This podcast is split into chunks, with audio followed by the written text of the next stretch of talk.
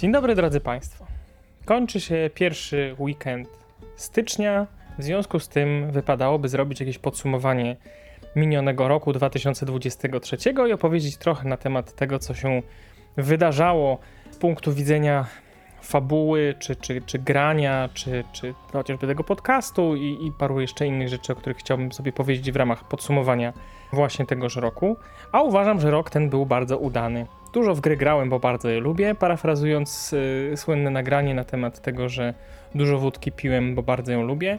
Pamiętajmy jednak, że w przeciwieństwie do gier fabularnych wódka szkodzi i pan, który powiedział w czasie tego słynnego nagrania, w czasie tego, tego wywiadu, że dużo wódki pił, bo bardzo ją lubi i tego samego sobie życzy na rok kolejny, ostatecznie złapano go gdzieś tam jakieś 20 lat później i powiedział, że woda zrujnowała mu życie i tak naprawdę zdemolowała rodzinę. Przez większość czasu był alkoholikiem, teraz e, już od wielu lat nie pije, więc y, gry fabularne zdrowe, wódeczka niekoniecznie. No właśnie, jak już mówimy o tym graniu, no to chciałem się pochwalić, że w ubiegłym roku grałem aż 50 razy.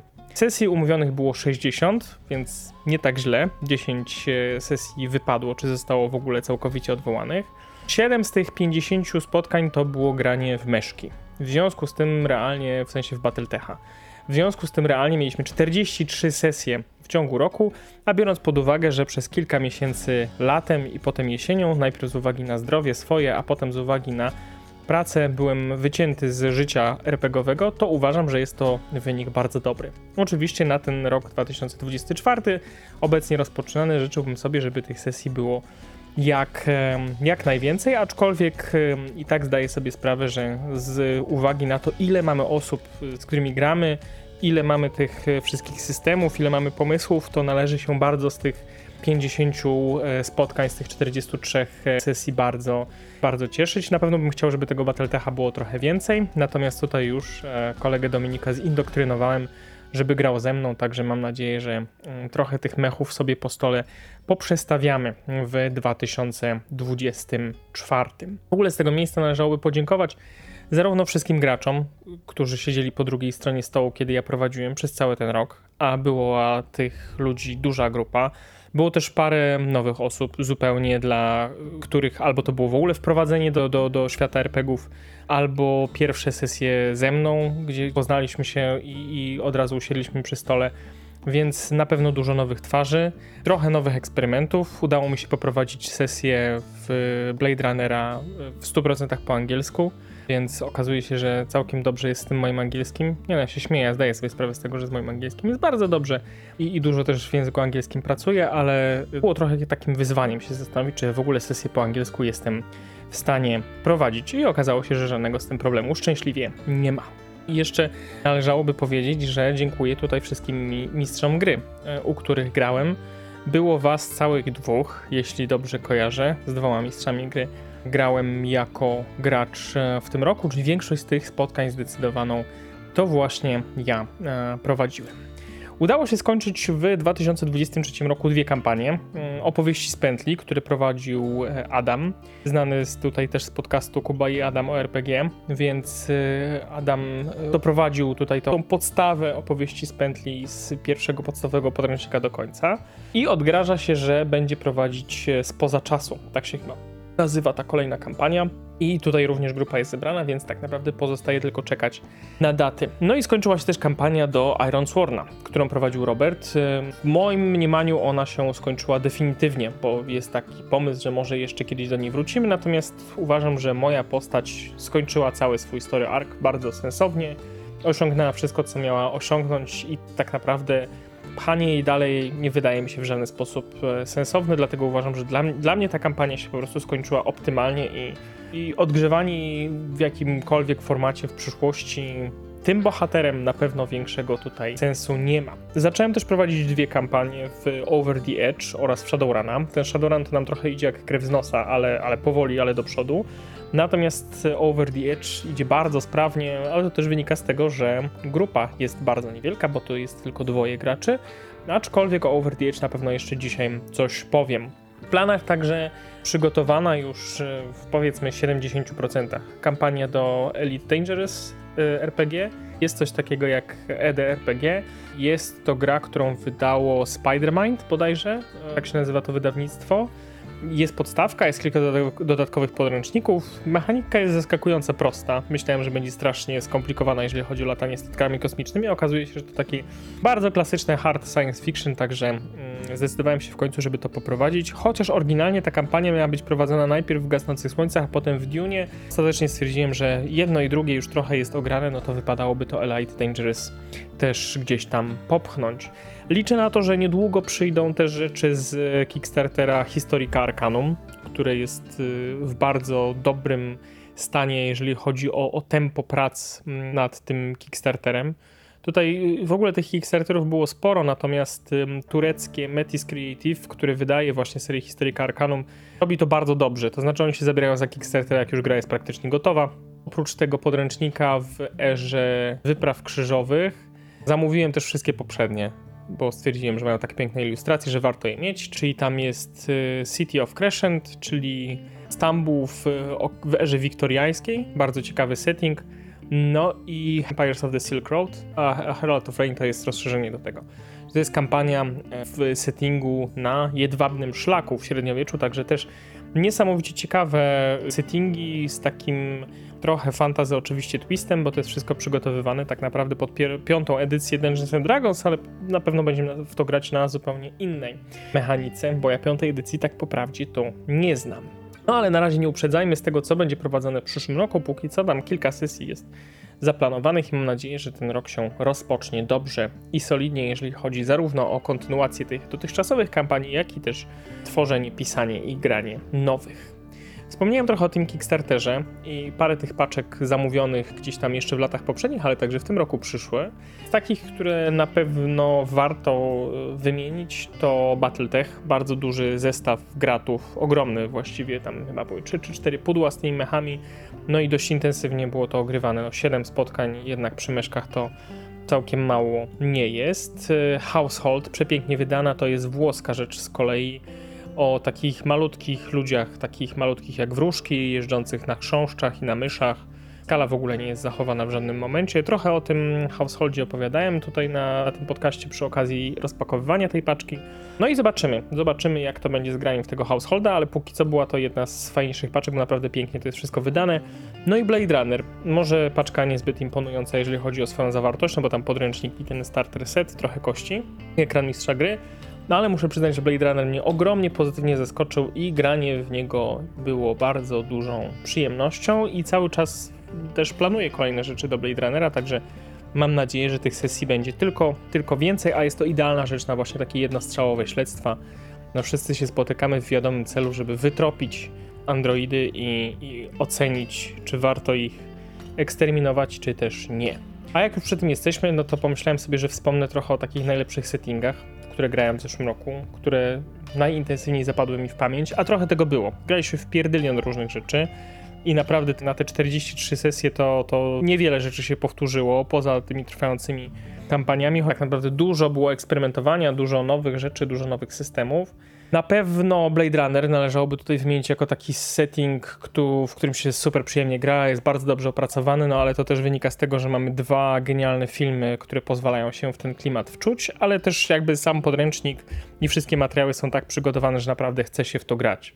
Over the Edge na pewno jeden z najwyżej ocenianych przeze mnie settingów i chyba jak mówiłem zresztą przy tym materiale o, o moich ulubionych podręcznikach, to Over the Edge był tam na miejscu drugim i, i i nadal się będę tego trzymać, chociaż już teraz w 2024 roku odpakowałem kolejne podręczniki, no ale to nie uprzedzajmy faktów, bo podsumowujemy rok zeszły. Over the Edge się okazał być settingiem niesamowicie bogatym i, i faktycznie wszystkie te rzeczy, które są w podręczniku, gdzie każda strona, każde zdanie tak naprawdę jest źródłem ogromnej ilości inspiracji, faktycznie w trakcie grania też to tak wychodzi i Karolina, która jest częścią tej drużyny, powiedziała na samym początku, że jej się wydawało, że to będzie taki trochę one trick pony, że to szalone miasto, to ta taka dziwaczna totalitarno-kapitalistyczna republiczka gdzieś tam na Atlantyku będzie taką rzeczą, która się szybko zużyje i, i ta ilość szalonych pomysłów, które, ta, które da się tam upakować będzie naprawdę niewielka, a tymczasem w każdej kolejnej sesji dociskamy ten gaz coraz mocniej, już się okazuje, że w bardziej szalona ta podróż być nie może, a, a jednak może. I za każdym razem jest coraz ciekawiej, coraz lepiej, także myślę, że ten Over the Edge w takim absurdalnym, mocno surrealistycznym świecie jest jest rzeczą, w której się absolutnie zakochałem i okazuje się, że chociaż moja miłość do science fiction oczywiście nie słabnie, to jednak e, granie w takich bardzo dziwnych, odjechanych zupełnie settingach też mi daje bardzo dużo radości i bardzo chciałbym tego robić e, więcej, też w najbliższej przyszłości. I to też udowadnia, że tak naprawdę nie trzeba kupować żadnego molocha, który ma 15 rozmaitych podręczników i sourcebooków i rozmaitych dodatkowych innych materiałów, tylko można kupić jedno, jeden podręcznik, który jest napisany naprawdę dobrze i okazuje się, że tam jest świat, którego eksploracja nam starczy na bardzo, bardzo długie godziny. Zresztą Over the Edge tak naprawdę jest jedno miasto, jedna wyspa na, na jednym mieście, tam trochę dodatkowych, że tak powiem, jest lokacji na tym, które sobie gdzieś tam zwiedzamy w ramach tej kampanii Welcome to the Island i okazuje się, że wcale nie trzeba mieć całego wszechświata możliwości, bo wystarczy jedno dobrze zbudowane miasto, które będzie takim miejscem, w którym możemy, możemy się przemieszczać, w którym możemy opowiadać historię naprawdę bardzo, bardzo długo. I ostatnim takim settingiem, który, który na pewno chciałbym wymienić jest Dishonored, o Dishonored już gdzieś tam kiedyś mówiłem, bo to też jest taka mała książeczka wydana, to, to tym razem nie jest taka mm, butikowa rzecz, że tak powiem, tylko Modipius to wydał, bardzo duże wydawnictwo. Natomiast y, Dishonored jest światem wspaniałym, bardzo bogatym i przeszedłem sobie w ramach grania w gry komputerowe, w ramach rekonwalescencji tak naprawdę wszystkie części Dishonored poza ostatnim dodatkiem do dwójki, ale już gdzieś tam jest rozpoczęty, więc na pewno niedługo do niego wrócę i uważam, że w Dishonored naprawdę naprawdę warto grać, bo jest to świat przefantastyczny, przewspaniały. Te gry można przechodzić na mnóstwo różnych sposobów. Są pełne detali, no tak naprawdę szczyt możliwości, jeżeli chodzi o to, co Arkane potrafiło zrobić, bo potem wydaje mi się wszystkie inne gry trochę tak zbliżały się do gruntu, ale jako RPG też Dishonored bardzo mnie cieszy i bardzo chcę do niego wrócić. Mam nadzieję, że w tym roku znowu gdzieś tam sobie do Imperium Wysp wrócimy, czy to do Dunwall, czy to na południowe wyspy. No, zobaczymy, co tam się będzie, będzie działo. Najlepsze mechaniki, bo jak już opowiadam o settingach, to warto byłoby też powiedzieć trochę o turlaniu kośćmi. Over the Edge, znowu, to jest bardzo prosta mechanika, która wymaga, żeby każdy z graczy posiadał swoje dwie kości sześcienne i tylko tymi kostkami się rzuca. Jeżeli nie ma przeciwności żadnych, w sensie nikt aktywnie nie przeciwdziała temu testowi, to poziom trudności jest 7 na dwóch kostkach, a jeżeli ktoś aktywnie przeciwdziała, to 8. Nasze poziomy modyfikują to, ile razy możemy przerzucić jedną kostkę wybraną przez nas. Każda trójka oznacza, że dzieje się coś niepożądanego, złego, tak zwany bad twist, a każda czwórka oznacza, że dzieje się coś dobrego. Czyli można na przykład oblać test, ale mieć z niego jakiś pozytywny rezultat na tej czwóreczce na jednej z kości, albo zwyciężyć w teście, a i tak mieć tą trójeczkę, która sprawia, że coś negatywnego się wydarzy. No i podręcznik bardzo wyraźnie informuje nas również, że po zakończeniu gry daną postacią te nasze dwie kostki powinniśmy komisyjnie zniszczyć.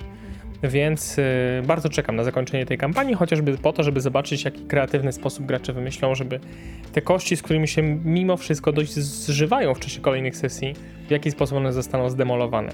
To jeszcze z mechanik. Y, Year Zero Engine, czyli YZE, czyli właśnie silnik roku zerowego, najpierw zaprezentowany w systemie RPGowym Mutant Rok Zerowy, właśnie stąd jego nazwa. To jest silnik, który jest używany w, m.in. w Alienie, w Blade Runnerze, ale też w opowieściach z pętli w tajemnicach pętli i opowieściach z powodzi. Fantastyczna mechanika. Rzuca się tylko szóstkami, tylko na, w sensie kostkami sześ, sześciennymi, tylko na szóstkach są sukcesy. W Alienie, w którego dość dużo graliśmy w tym roku, rewelacyjnie się to sprawdza. W Blade Runnerze ta mechanika jest przebudowana i korzysta się z większej ilości kostek, ale też bardzo, bardzo wygodna rzecz, bardzo czytelna, nie wymaga robienia doktoratu z mechaniki. Także silnik roku zerowego bardzo, bardzo mocno polecam. 2D20, klasycznie od Modipiusa, jedna z moich ulubionych mechanik, z uwagi na to zarządzanie momentum, także jeżeli nie graliście w nic na 2D20, to uważam, że to jest w ogóle taka mechanika go-to, jeżeli chodzi o, o granie w nowych, rzeczy, nowych rzeczy, albo jeżeli nam mechanika w danym systemie nie pasuje. I myślę, że właśnie tą historykę Arkanum, która jest dla, mm, dla piątej edycji, będę chciał rozgrywać na 2D20, prawdopodobnie w ogóle na tej iteracji z Dishonored, bo jest super wygodna i dobrze przemyślana. A no, jeszcze w tych kampaniach zapomniałem o tym, bo do tej pory były tylko dwie sesje, że gramy również w Cthulhu ponownie wzięliśmy się za, za ogrywanie Ktulu. Też mała dwuosobowa drużyna, dziewczyny, no nie mogę się doczekać, aż znowu siądziemy razem przy stole i będziemy kontynuować tą historię. I tutaj gramy na mechanice z Not the End. To jest też taki włoski system, wydany, nie pamiętam przez kogo, ale dystrybutorem też między innymi jest Modipius i tam się wyciąga żetony z worka. W ogóle absurdalna rzecz w kontekście RPGów, nie ma żadnej kości, są żetony, które się wrzuca do czarnego wora i, i się wyciąga trochę taki hazard, bo najpierw trzeba zadeklarować ileś tych żetonów wyciągnie. Są żetony dwóch typów, dobre i złe. Oczywiście poziom naszych umiejętności decyduje o tym, ile wrzucamy dobrych żetonów, a skala wyzwania o tym, ile wrzucamy złych. No i z tymi żetonami też potem e, możemy różne cuda robić, także też bardzo fajna, bardzo dziwaczna rzecz, ale w gruncie rzeczy do tego Cthulhu mocno, mocno pasuje. Wspomniałem trochę o tym Dishonored, że grałem. Grałem sobie na PC-ciku, natomiast y, w tym roku posażyłem się również w Steam Decka i jest to fantastyczne urządzenie, bo dzięki niemu gram dużo więcej niż grałem kiedykolwiek wcześniej, bo można na przykład w łóżeczku sobie poleżeć i ostatnie pół godziny spędzić z grą. Steam Deck naprawdę jest mega wygodnym wynalazkiem i, i, wiem, że nie wszystkim pasuje granie w urządzeniu, które się trzyma w ręce, bo ludzie wolą konsole albo wolą pecety. Ja sam zdecydowanie wolę peceta, natomiast okazuje się, że dzięki Steam Deckowi gram dużo, dużo, dużo więcej, co mnie też bardzo cieszy, bo mnóstwo fantastycznych gier odwiedziłem. Na pewno Dishonored należy tutaj mm, wymienić jako taką rzecz na plus. Gris to jest taka malutka hiszpańska gra, strasznie mi się podobała, ogromnie mi urzekła swoim stylem wizualnym i Gris robi to, czego wiele gier robić nie potrafi, czyli w bardzo intuicyjny sposób wprowadza czasem bardzo abstrakcyjne, ale mechaniki do rozgrywki jest to niesamowicie wygodne. I Homeworld na pewno też tutaj wymienię na plus, bo grałem sobie remaster pierwszego Homeworlda. Wiem, że dla niektórych to jest y, herezja, granie w remastery, tylko oryginalne się liczą ale odpaliłem Kataklizm, czy Emergence, jak teraz się nazywa, bo jest dostępny na, nie, nie wierzcie internetowi, Homeworld Cataclysm jest dostępny w internecie na Gogu, tylko nazywa się Homeworld Emergence, z tego względu, że Blizzard y, opatentował nazwę Cataclysm dla jakiejś tam innej swojej gry, czy dla dodatku do WoWa. No ale Homeworld jest dostępny i remaster 1 i 2 i, i, ten, i ten Emergence.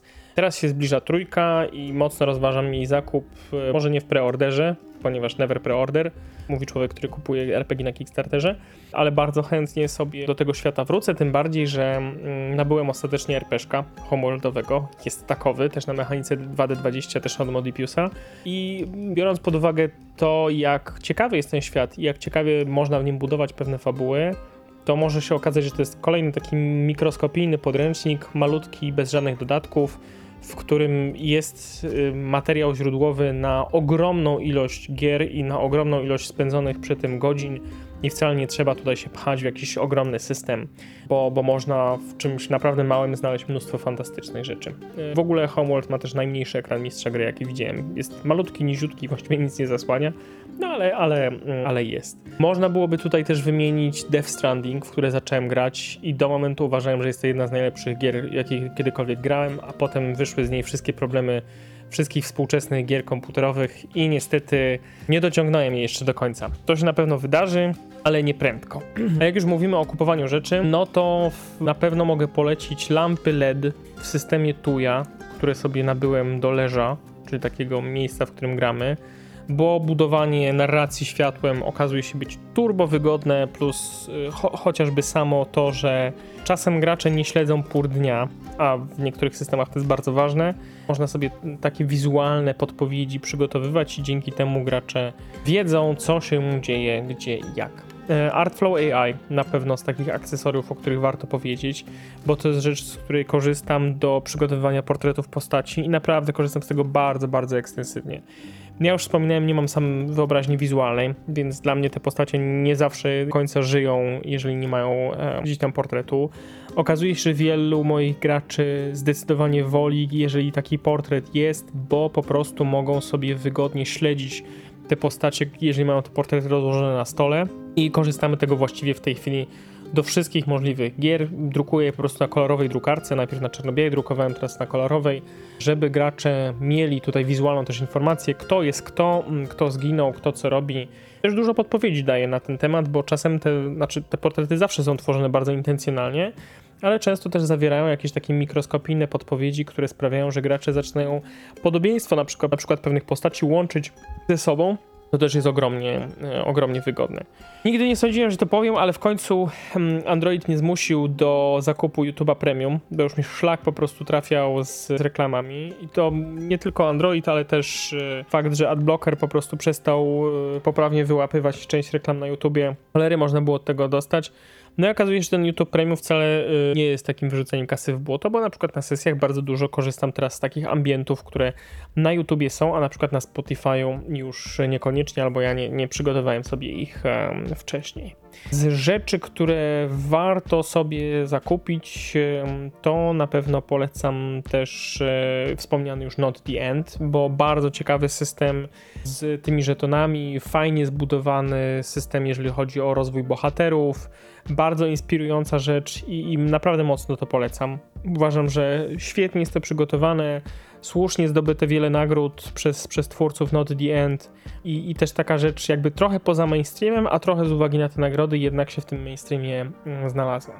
Jeżeli jeszcze nie macie swojego egzemplarza Morgborg, to jest dostępny znowu na sklepie Black Monk wydawnictwa polskiego. I zresztą znowu się pojawiło w internecie, bo pojawił się znowu dodruk. Przez pewien czas Morgborg był nigdzie nieosiągalny, a teraz znowu jest. Kupiłem w końcu swój egzemplarz po tym, jak grałem na tej darmożce bez ilustracji w internecie. I jest to fantastycznie wydana rzecz, jeden z ładniejszych podręczników, bardzo fajnie, bardzo ciekawie poskładany.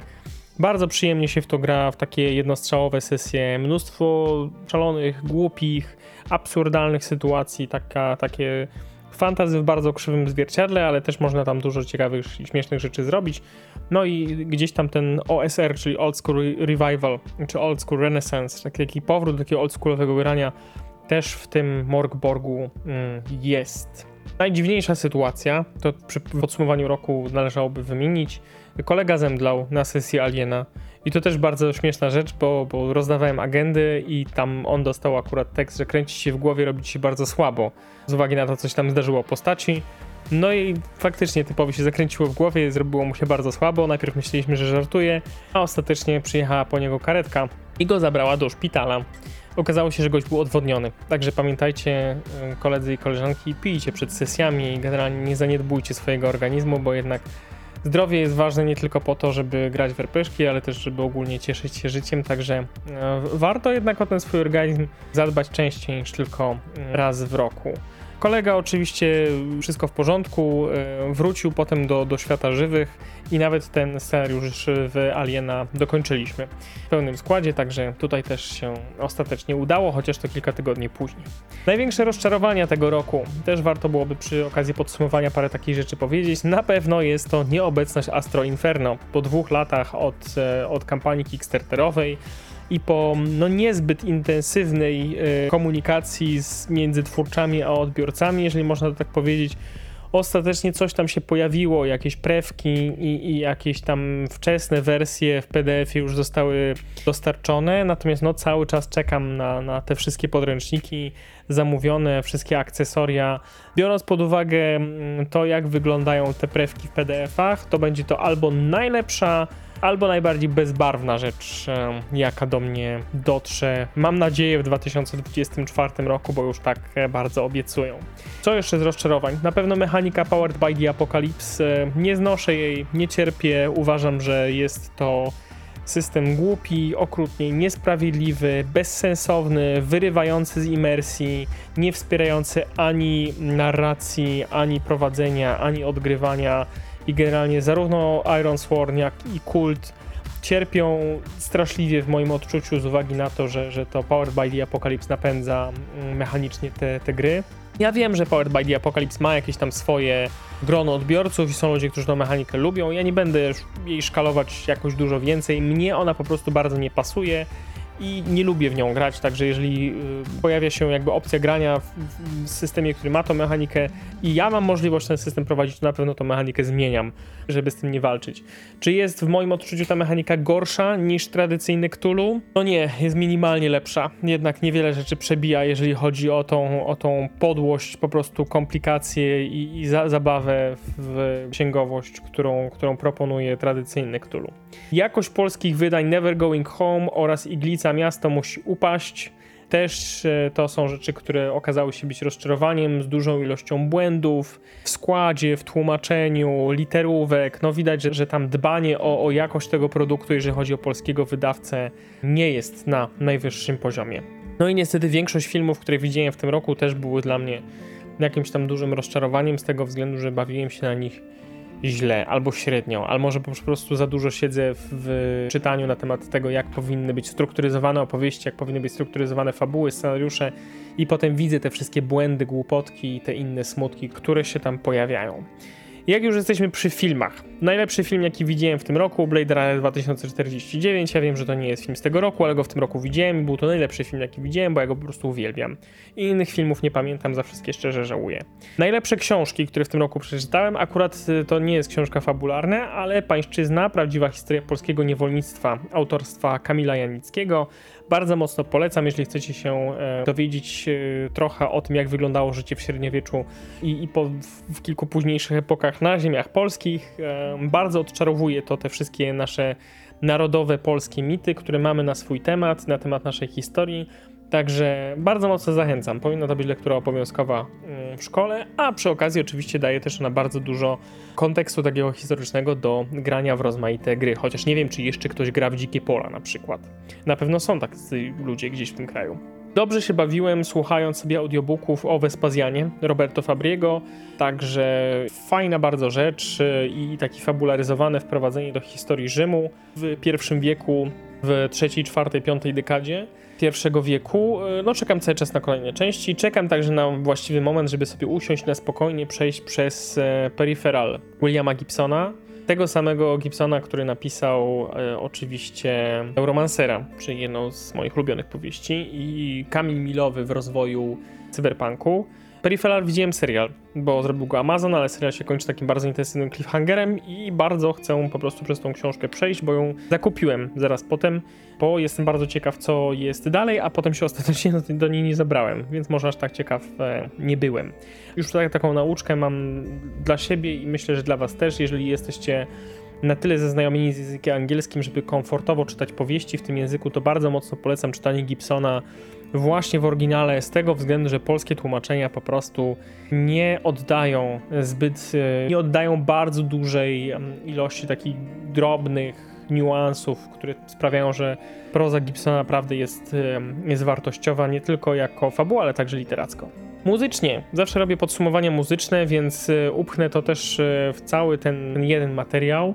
To może zaczniemy od rozczarowań, bo tak naprawdę trochę tych rozczarowań muzycznych w tym roku było. Okazuje się, że zawsze narzekam na to, że o, w danym roku nic tak naprawdę się dobrego w muzyce nie dzieje i coraz mniej do, wychodzi takich dobrych e, płyt, przy których naprawdę się świetnie bawię.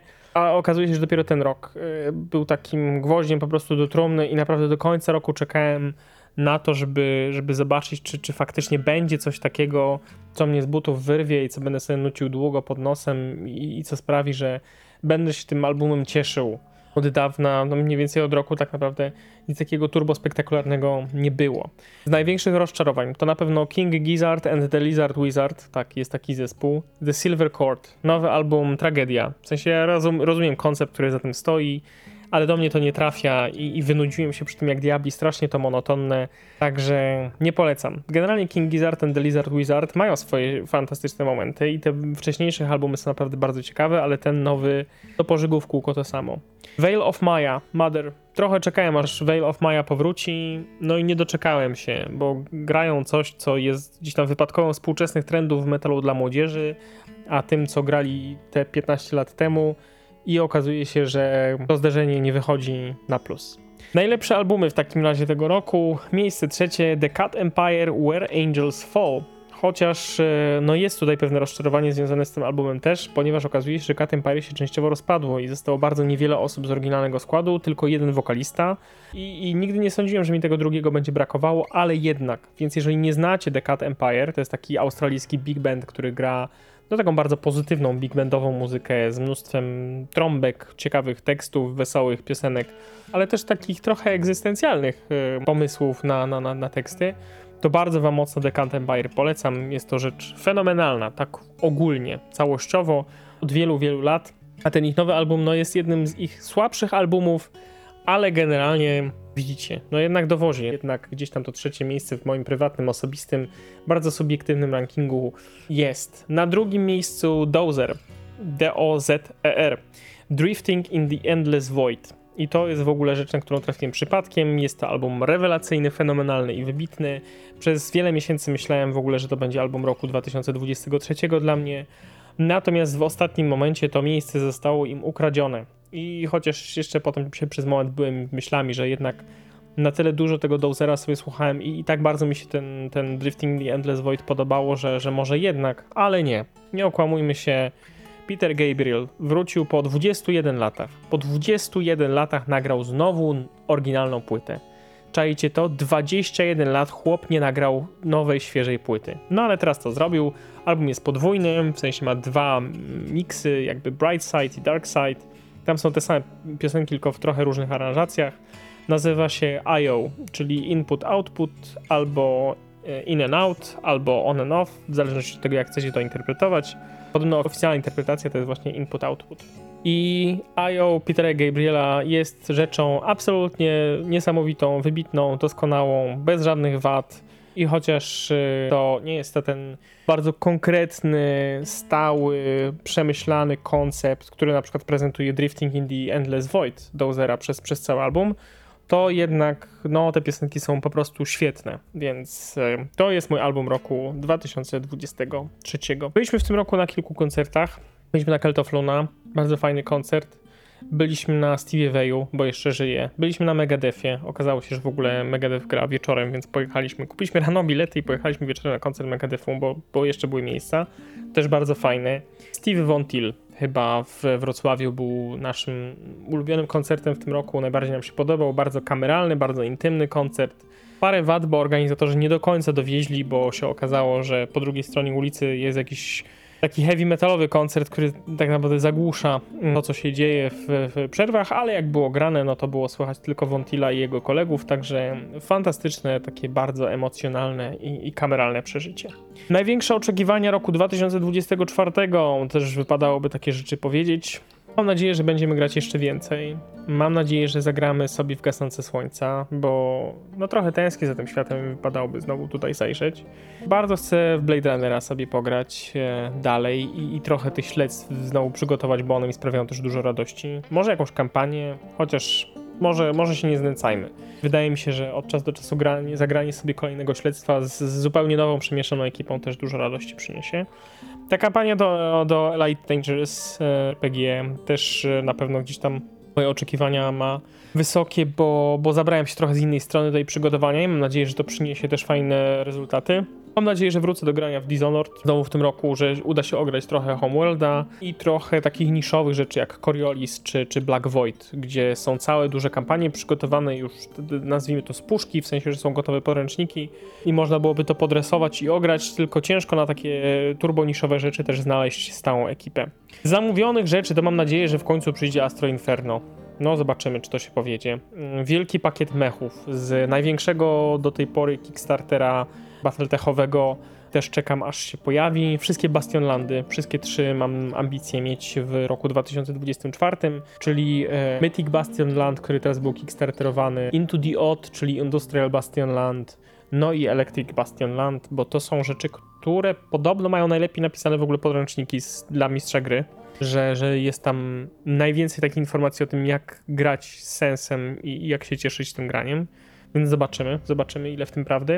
Czekam na to Historika Arcanum też na pewno, a z takich bardzo dużych wydatków to na kohorty Cthulhu, czyli na Cthulhu w czasach Imperium Rzymskiego i, i jak wspomniałem już słuchając sobie tych e, audiobooków o Wespazjanie, trochę się przygotowuję mentalnie do grania w starożytnym Rzymie.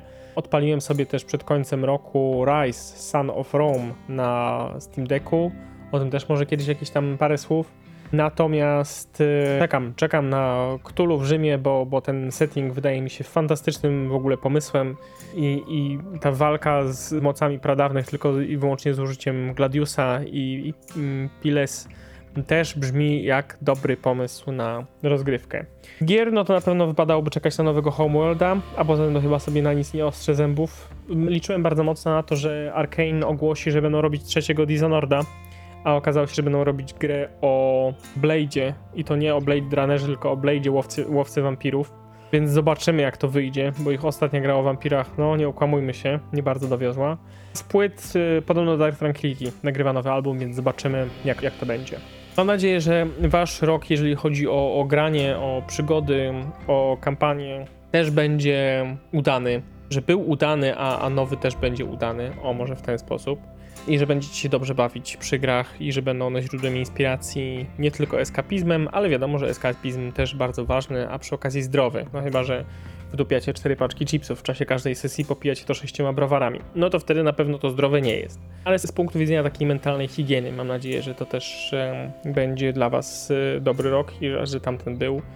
Padałoby oczywiście powiedzieć, że ży- życzy się wszystkim zdrowia, mm, bo okazuje się i to też jakby tam tego w swoim czasie doświadczyłem, że zdrowie jest najważniejsze i jeżeli się go nie ma, no to tak naprawdę nawet się ze znajomymi na grę mm, spotkać nie można.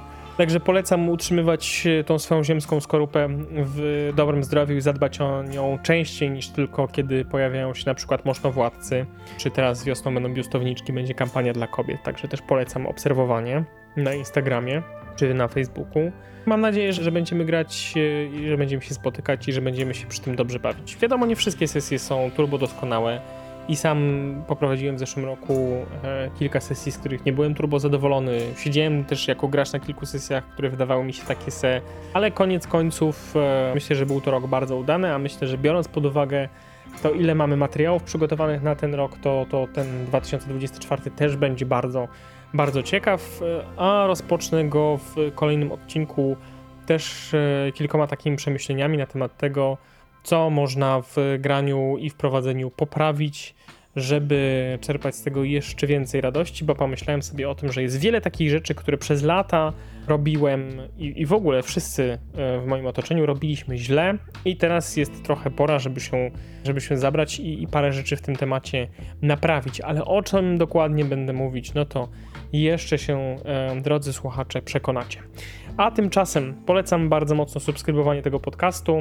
Polecajcie go też swoim znajomym, którzy albo są mistrzami, albo mistrzyniami gry, albo po prostu piszą jakieś fabuły, czy to książki, czy to scenariusze filmowe, teatralne, kinowe, czy może y, po prostu lubią się kłócić ze swoimi znajomymi na temat y, filmów i seriali i potrzebują trochę wiedzy na temat tego, dlaczego niektóre historie działają, a, a inne nie i potrzebna jest taka teoretyczna wiedza, żeby mieć więcej amunicji do takich kłótni. To też bardzo mocno się polecam pod tym względem, bo, bo sam wiem jak to działało u mnie.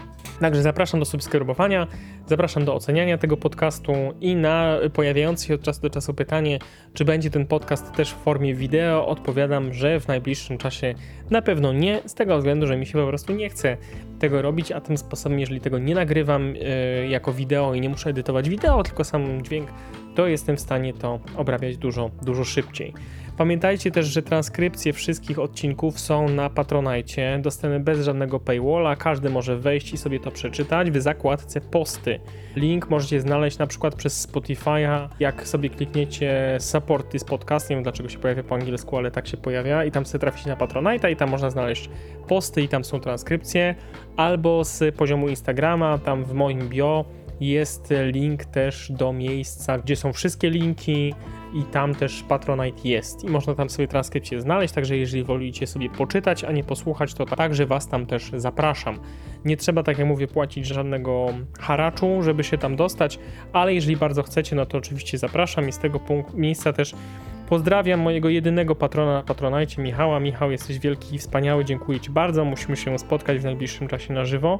Trochę się z tego Patronite śmieję, ale fajnie jest wiedzieć, że ktoś tam w ten projekt wierzy, a mnie się po prostu dobrze to nagrywa, bo ja też się bardzo wielu rzeczy uczę i okazuje się, że przez cały rok gdzieś tam te swoje kompetencje w zakresie pisania, tworzenia i konstruowania historii cały czas podnoszę i myślę, że będę to po prostu robił dalej. Także Wam, drodzy słuchacze, życzę, żeby tych odcinków było jeszcze więcej niż było w roku ubiegłym.